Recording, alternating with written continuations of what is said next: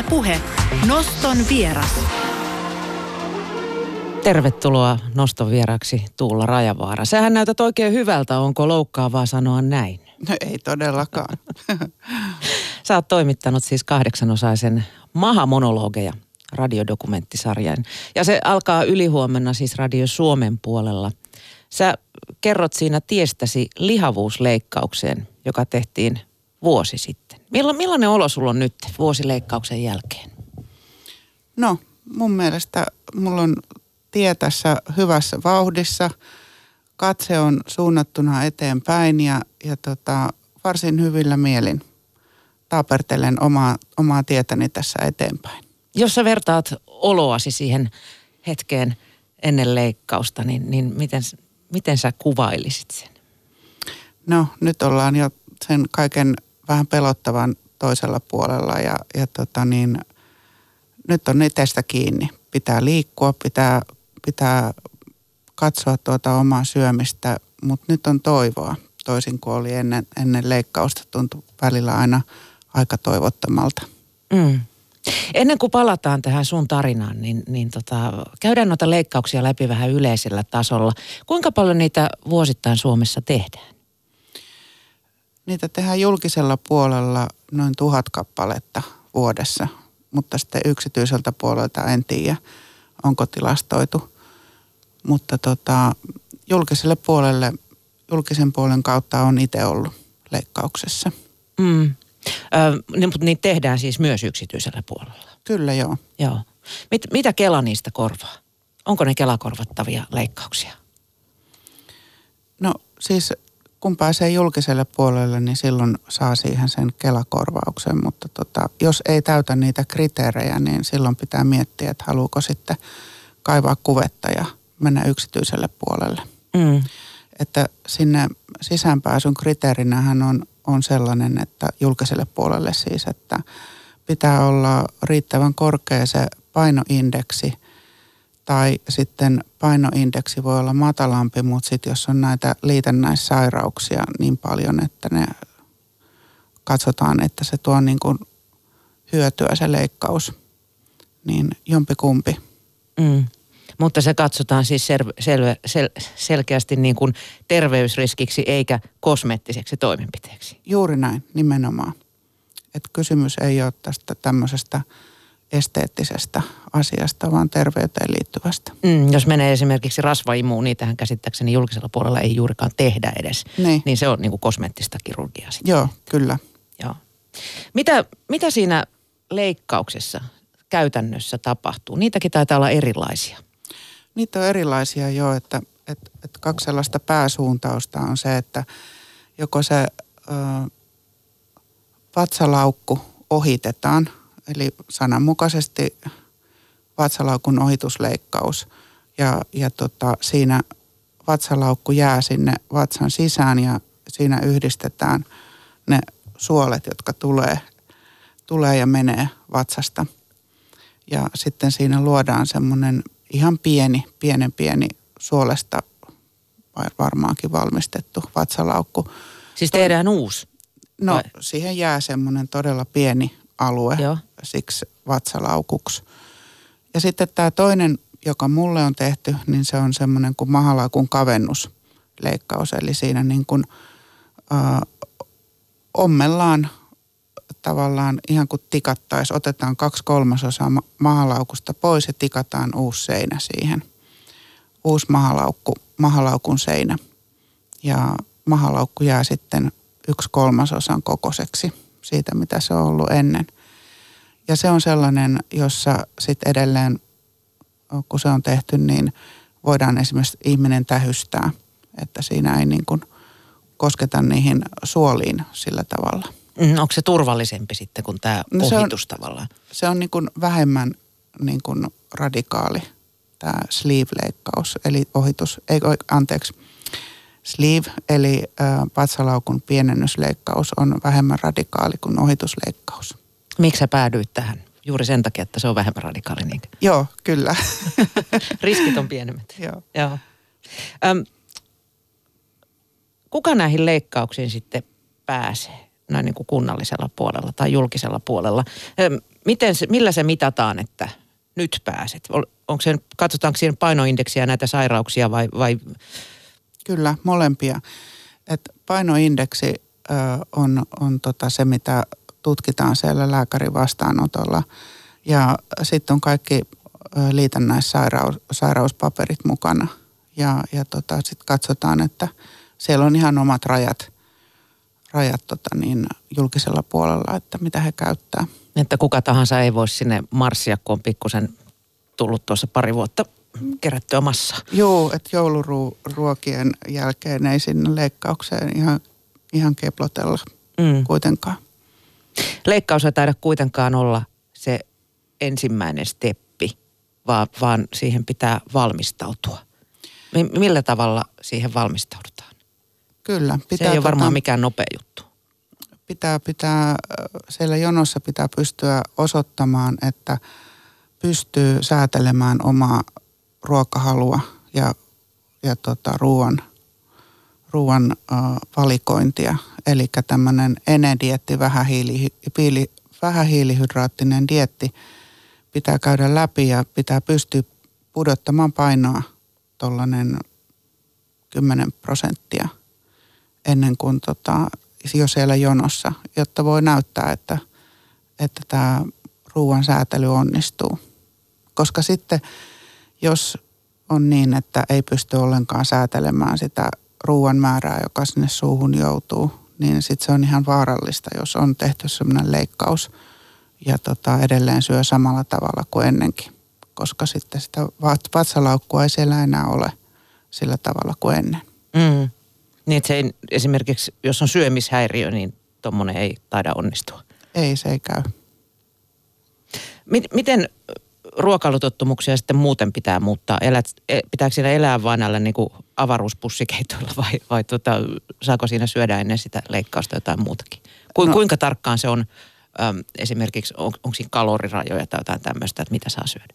On. Kyllä sillä enedietissä on ihan omat sääntönsä, että kuinka sitä toteutetaan ja, ja tota, siihen käytetään just tätä pussi, pussiruokaa ja ja sitä sekoitetaan sitten nesteeseen ja pitää huolehtia koko aika siitä, että juo riittävästi nesteitä. Ja mitä hiilihydraattipitoista ja rasvasta ei syödä sen, sen enedietin aikana. Eli se on sitten lähinnä proteiinia ja kasviksia. Joo. Kauanko sulla kesti se diettaus ennen kuin sä pääsit leikkaukseen? No tota, kyllä se yli kuukauden, kuukauden kesti, että kuukauden päivät suurin piirtein. Ja sitten sillä enädietillä ollaan kolme viikkoa ennen sitä leikkausta ihan siihen leikkauspöydälle asti. Ja se johtuu siitä, että sillä tavoin rasvaa katoaa juuri sieltä jotenkin siihen leikkaukseen liittyvästä oikeasta paikasta, että se leikkaus on helpompi tehdä. Viskeraalista rasvaa Joo, sieltä sisältä. Kyllä, varmaankin juuri tätä. Niin tota, sen takia se dietti just ennen sitä leikkauspäivää, niin on myös tärkeä. Mm. Laiduttaako sitten se itse leikkaus? Laituuko siinä jo? ai, niin kuin, ai niin kuin yhdessä? Niin, silleen naps. no ei, ei, ei, en mä kyllä sanoisi niin, koska siinähän puhalletaan paljon ilmaa sinne vatsaan, niin, niin kyllä se lähinnä semmoista pierukonserttia on se aikaisen leikkauksen jälkeen, koska maha on ihan pönä, pönäkkänä siitä – siitä ilmasta, mikä sinne on puhallettu. Mm. Millaisia riskejä tuollaiseen leikka- leikkaukseen liittyy? No varmaan kaikkea, missä puukotetaan. Että, että tota, normaalit leikkausriskit ymmärtääkseni. En mä niin tarkkaan kyllä niitä ottanut selville. Tietämättömyys luo turvaa. joo, joo, kyllä.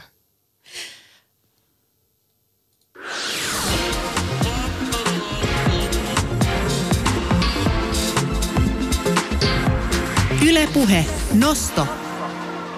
Noston vieraana on siis äh, lihavuusleikkauksen läpikäynyt toimittaja Tuula Rajavaara, jonka toimittama Maha-monologeja lyhyt dokumenttisarja käynnistyy Radio Suomessa ylihuomenna. Kerro Tuula sun oma tarinasi. Miten, miten sä päädyit siihen tilanteeseen, että leikkaus oli ainoa vaihtoehto? No, mä oon aina ollut pullea tyttö ja mä en oikeastaan koskaan muista olleeni mitenkään, mitenkään laiha tai mulla on aina ollut niin kuin sellainen pullean tytön identiteetti. Ja on yrittänyt laihduttaa tietenkin ihan nuoresta alkaen ää, erilaisilla keinoilla. Olen on ollut... Greipit ja kananmunat on tuttuja. Kyllä, kyllä ja, ja ihmekeitot ja kaikki, että, että en muista mitä en olisi kokeillut.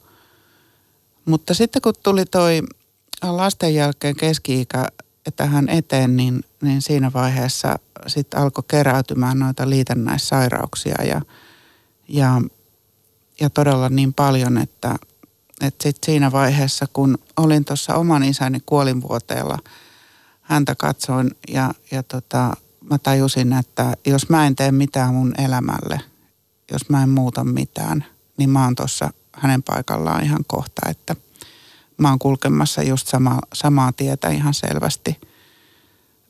Kaikki samat geenit perineenä. Ja tota, silloin mä sanoin itselleni, että nyt, nyt on asioiden muututtava.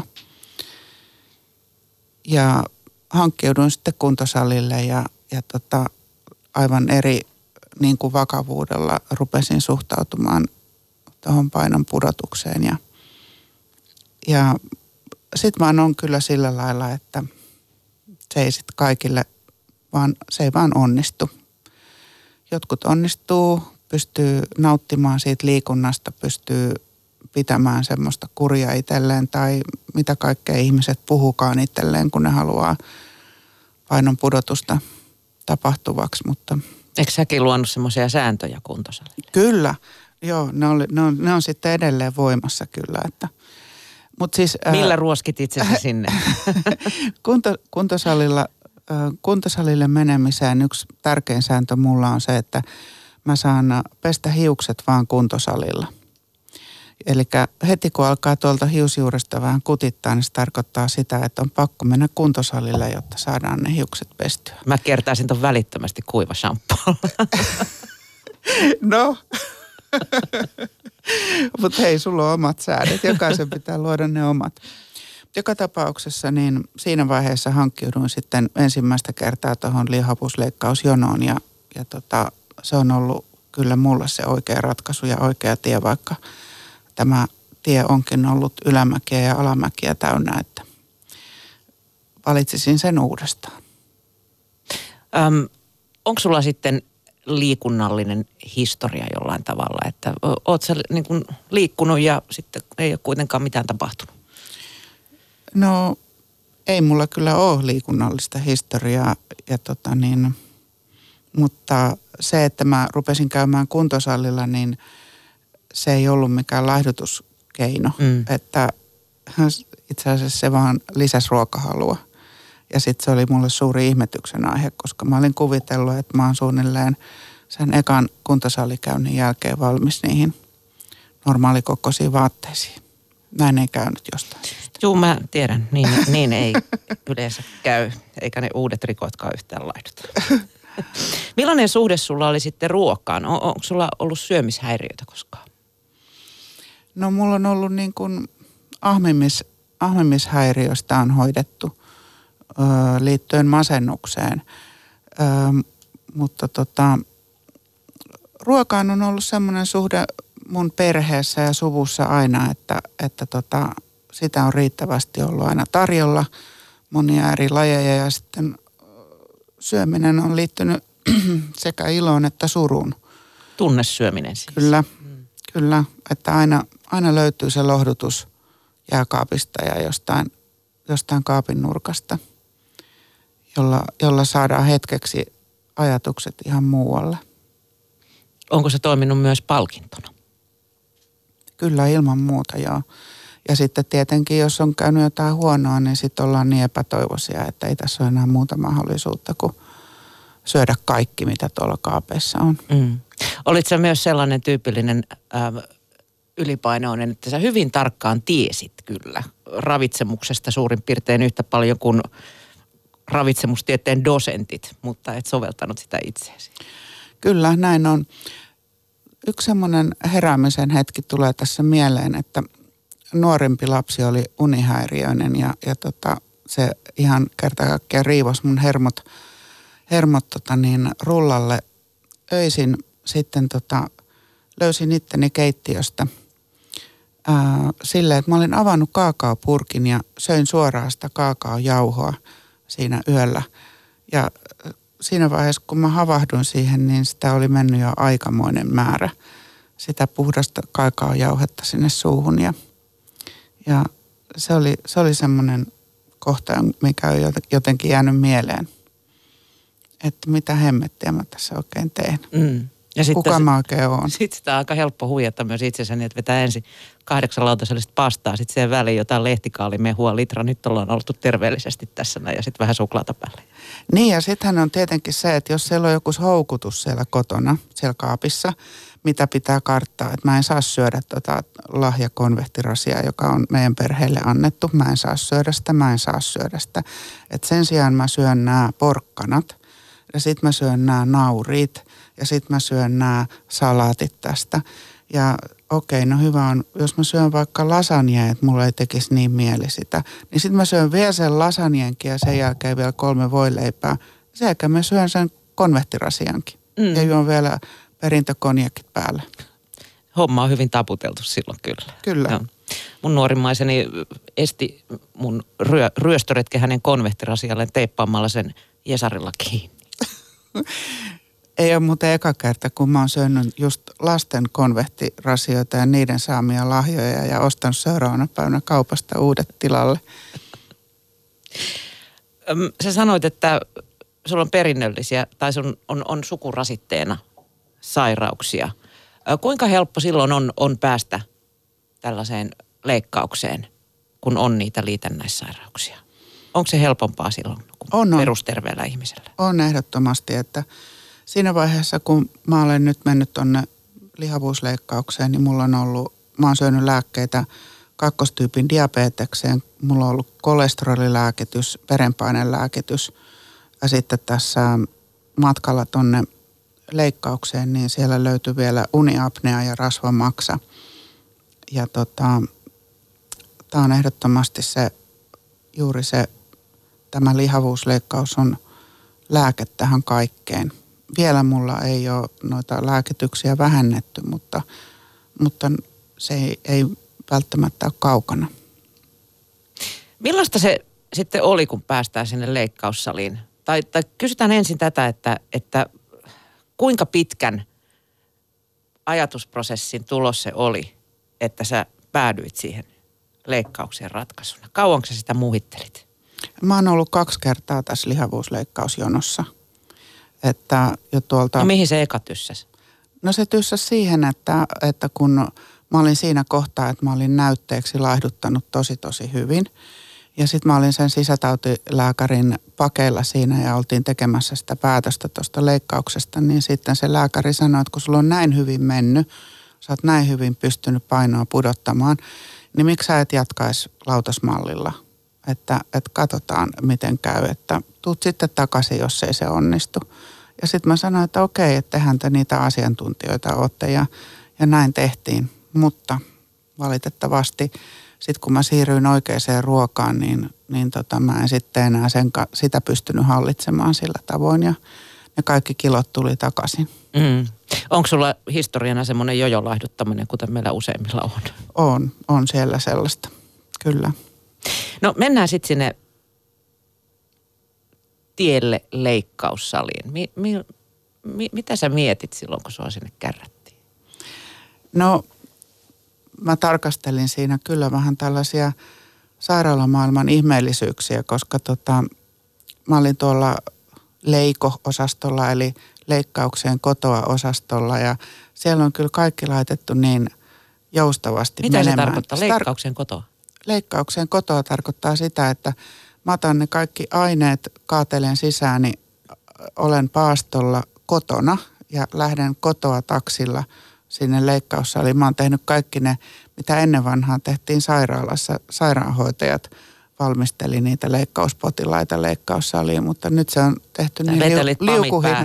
Niin, mä otin ne kaikki esi, esilääkitykset siellä, siellä jo itse kotona ja tuun sinne, sinne sairaalaan sitten vaan ja vaihdan ne leikkaussalivaatteet ja kävelen itse sen, sen sänkyni vieressä sinne leikkaussaliin ja hyppään siellä sille leikkauspöydälle, joka muuten oli ihan suoraan jostain avaruusaluksesta.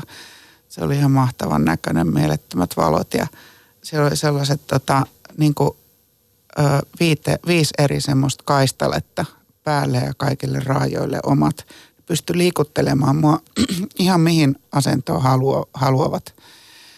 Ja se, se oli tosi skifimäinen se fiilis. Disco siellä. fiiliksissä. Kyllä. Siinä jo pikku esilääkkeissä. Joo, kyllä. Antaa mennä tytöt ja pojat. Joo. Kauan tuommoinen leikkaus muuten kestää? Kauan, kauanko sä siellä pötkötit? Mm, mun ymmärtääkseni se kestää tunnin, tunnin tai jotain, tunnin pari, Mm. jotain sellaista. Eli siinä, vede, siinä ei, vedetään ei kyllä enempää. vatsa auki vai, vai tehdäänkö nykyään tämmöisiä pieniä reikiä pitkin? Juu, pieniä reikiä, eli viidestä eri kohdasta työnnetään työvälineet sinne vatsalaukkuun sisään. Ja sitten ne lääkärit operoi, operoi sitä niiden kameroiden avulla. Ja kaikki on hyvin siistiä. Yhdestä niistä reiästä sitten mun kohdalla vedettiin se mahalaukku ulos. Se ylimääräinen, se kaksi kolmasosaa. Ja mi- mitä sille tehtiin? No, ehkä he valmistivat illallista. Niin, leikkaus, leikkaushenkilökunnan kesken. suomalaistyyliin. Mulle sitä ei tietääkseni tarjottu. Sä, sä Tuula ähm, kerroit ihan julkisesti siitä, että, että tämmöistä on tulossa ja, ja, ja näin on tehty ja nyt on tosiaan tullut 800 radiodokkarisarja. Miten, miten ympäristö reagoi sun ratkaisuun silloin, kun sä kerroit tästä? Millaista kommenttia tuli? No tosi tsemppaavaa tietenkin ja, ja siellä sairaalassakin niin kuin sen hoksas, että, että okei, että tämä on tällainen sairaalakeikka, jossa tämä potilas on tosi iloinen ja kaikki, jotka käy sitä katsomassa, nekin on tosi iloisia, koska tässä on vaan pelkästään iloinen asia meillä edessä. Yleensä sairaalassa ei aina asiat ole näin. Ei tullut mitään sellaista suomalaista syyllistävää, että jaaha, oikotiellä onneen tästä näin nyt. No en minä ainakaan kuulu, kuulu sellaista. Öö, mun mielestä se on tota, kerta kaikkiaan upeaa, että meidän lääketiede on kehittynyt tällä tavoin, että pystytään tälleen hoitamaan, hoitamaan tällaista hankalaa, hankalaa ö, ylipainoa. Mm. Entäs sitten, sä kerroit myös sosiaalisessa mediassa tästä. Siellähän Joo, on tapa, valitsin. tapana tulla yleensä kommenttia vähän niin kuin laidasta laitaan. No mä valitsin sen tien, että, että mä kerron asioista niin kuin ne on, että itse on kohdannut vain positiivista vastaanottoa. Mitäs perhe tuumas asiasta? No ne oli ihan, että ihan mahtavaa. Katsotaan, miten sulle käy. Ja tota, ö, tukivat kaikin, kaikin keinoin. Miten Tuula tuo leikkaus vaikutti sun identiteettiin? Vaikuttiko se siihen jollain tavalla? No, no tuota niin, tämä on semmoinen asia, joka tuolla... Koska ihmisellähän on, siis ainakin mä oon ollut kauhean paksu ja sitten mä oon ollut kauhean hoikka, niin tota, silloin kun mä vaikka mä olin kauhean hoikka, niin mulla oli semmoinen, mä aina liian isoja vaatteita. Mulla oli jotenkin edelleen semmoinen niin kuin tukevampi identiteetti. Tuolla vertaistukiryhmässä, jossa olen siis Facebookissa sellaisessa ryhmässä, jossa on sellaisia ihmisiä, jotka on matkalla lihavuusleikkaukseen tai ovat sen läpikäyneet. Se on mun mielestä aivan, aivan loistava, loistava paikka. Siellä pystyy puhumaan vaikka kuinka vaikeista asioista ja kaikki ymmärtää heti, että mistä on, mistä on kysymys ja saa apua ja neuvoja vertaisilta. Niin, äh, niin siellä on tietenkin sellaisia ihmisiä, joilla on todella ihan uskomattomia nämä tulokset. Minä en ole ollenkaan niissä, niissä tota, en näytä ollenkaan semmoiselta kuin he. Ja tota, Ne ei ole oikeita ihmisiä, ne on ne on ihan oikeita ihmisiä ja, ja tota, joka ikinen heistä sanoo niin kuin se, että on tosi tärkeää pysyä niin kuin pää tässä mukana, että sen muutokset siellä vartalossa, niin tota, ei ole mikään itsestäänselvyys, että aivot ne heti sulle kertoo, että nyt alat vaan suhtautumaan tällä ja nyt ajattelet tällä tavoin itsestäsi. Että siellä voi niitä vanhoja mörköjä joutua raahaamaan vielä pitkästikin perässä. Mm. Mä ymmärrän sen kyllä ihan hyvin. Nuppi ei pysy perässä. Nuppi ei pysy perässä. Ja esimerkiksi vaikka kehollisesti saattaa jäädä kehoon sellaisia liikeratoja, jotka liittyy siihen, että on ennen ollut puolet painavampi, niin, niin voi olla hassun näköistä. Ja se on tosi, tosi hankala sitä kehonkuvaa nopeasti päässään muuttaa. Joo, ja, ja tota, monella tuolla vertaistukiryhmässä onkin se prosessi ollut tosi nopea, että sitä laihtumista on tapahtunut tosi paljon heti sen leikkauksen jälkeen, niin siinä on se, se kova paikka, kun tavallaan niin kuin ilmat päästetään pois. Kuinka nopeasti sitten sä aloit laihtua sen leikkauksen jälkeen? Oliko se niin kuin naps laakista? No siinä tapahtui sillä tavoin kyllä, että ruokahalu ekaksi katosi kokonaan, mutta sitten tuli vaan niin kuin vähitellen pikkasen takaisin. No mun kohdalla sitten sitä tuli aika paljonkin takaisin sitä ruokahalua, että, että olisi, olisi kyllä vähempikin riittänyt meikäläiselle. Jollekin onnekkailla käy sillä tavoin, että sitä ruokahalu jää, jää tota vähäiseksi ja, ja tota, heillä on ihana tilanne, koska silloin se entisenlainen elämä ei ole niin lähettyvillä ja saatavilla tuossa käden ulottuvilla ja mm. suun ulottuvilla. Niin. No mitä sitten tapahtuu, jos alkaa mässäämään tuon vatsalaukun pienennyksen jälkeen?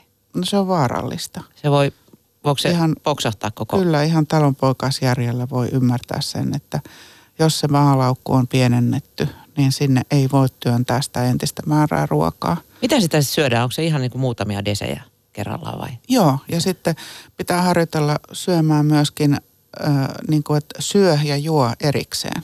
Että pitää puoli tuntia tai tunnin väliä. Niin, että, että ehtii edelliset ruo- alta pois sieltä. Niin, että ruokailun yhteydessä yleensä on tottunut juomaan aina jotakin. Niin, niin nyt se tehdään se juominen niin kuin sen ruokailua ennen tai sen jälkeen. Mm. Sinne ei vaan kerta kaikkiaan mahdu kuin kaksi ja puoli desiä kerralla. Onko jotain, se sitten, jotain tavaraa. Niin, onko se sitten kuinka säännöstelty, että mitä syö, jos vetää sen kaksi desiä pekonia siinä? Niin tota. No silloin, jos vetää kaksi desiä pekonia, niin tekee vähän tyhmän ratkaisun. Pitää miettiä se, että, että syö niitä terveellisiä vitamiineja, kivennäisaineita, proteiineja. Proteiinit on tosi tärkeitä, koska jos ei proteiineja tule syötyä tarpeeksi, niin lihaksista lähtee voima. Mm. Ja, ja tota, tätä voimaa tässä nyt pitää harjoitella ja pitää pitää yllä sen liikunnan avulla. Niin, että tu- tukka täytyy pestä tarpeeksi usein. Joo. Entä sitten tota, ulkonäkö tuon leikkauksen jälkeen? Nopea laihtuminen, niin siinähän harvoin iho pysyy perässä sitten. No mä ainakin on tehnyt sitä, että mä rasvailen itteeni ihan hirveästi ja, ja tota, sitten on ajatellut sitä, että yritän valita tämmöisen niin kuin hitaan tien, hitaan painopudotuksen tien, että se iho pysyisi siinä mukana. Mm. Onko sun tota, ruokavalio muuttunut paljon?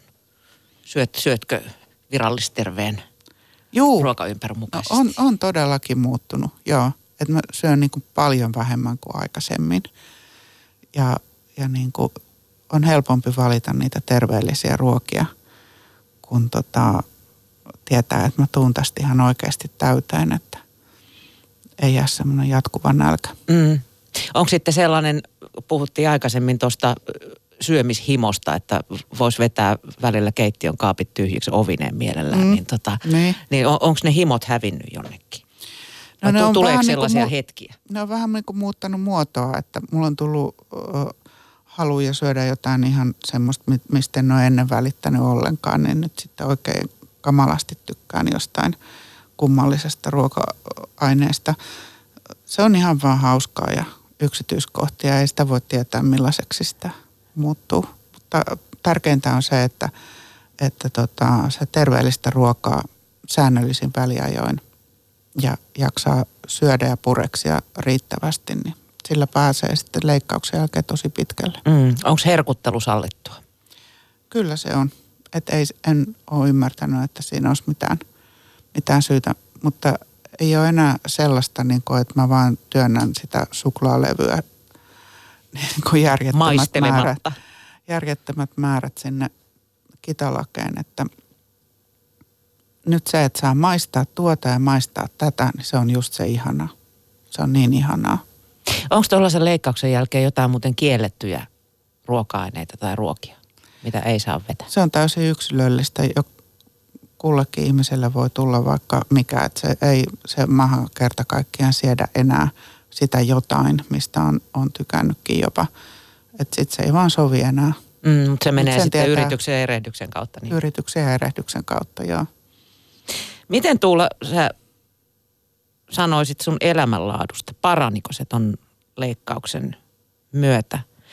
Monet, monet jotka on, on tavalla tai, tai toisella pudottaneet kymmeniä, kymmeniä kiloja, niin sanovat, että syy pahaan oloon ei sittenkään ollut läskissä, vaan korvien välissä. Joo, ymmärrän tuonkin oikein hyvin. Ja tuollaista harjoitteluahan se parhaimmillaan juuri tämä onkin, että peiliin tässä on katsottava, millainen mä nyt sitten olen. Nyt mä oon, nyt te, jotkut ongelmat mun elämässä ei ole muuttunut miksikään. Niin kuin monet ajattelee, että sitten, sitten kun niin, niin. tai että. Mutta sitten ne jotkut, jotkut asiat ja nyt vaan mä tutustun tähän uuteen itseeni ja, ja tota, tärkeintä on se, että ö, saa elämänsä sellaiseksi, että tekee mieli aamulla herätä ja tarttua asioihin. Ö, ja näkee tota, tonne pidemmälle. Tekee mieli kulkea ja seikkailla. Entä se liikkuminen? Onko se helpompaa nyt? On, on. Ilman muuta, totta kai. Se kamala hengästyminen ja väsyminen on, on vähenemässä koko aika. Eikö se nyt tunnu ihan mahtavalta? Mm. Onko sulla vielä sitten tavoitteita? On, että tässä jaksaa elämää jatkaa ja, ja uusia asioita kokeilla ja harrastaa. Ja, ja tota, en tiedä, mihin tämä 54-vuotiaan naisen vartalo mut vielä johdattaa. Uusien harrastusten pariin vaikkapa. Kohta se juoksee jotain puolimaratonia. Joo, kyllä. Jos sen jälkeen saa pestä hiukset. Sovitaan niin sitten, vaikka kuiva shampoolla. Kiitos Tuula Rajavaara, kun pääsit noston vieraaksi. Ja tuo Maha-monologia lyhyt dokumenttisarja alkaa siis ensi lauantaina Radio Suomessa.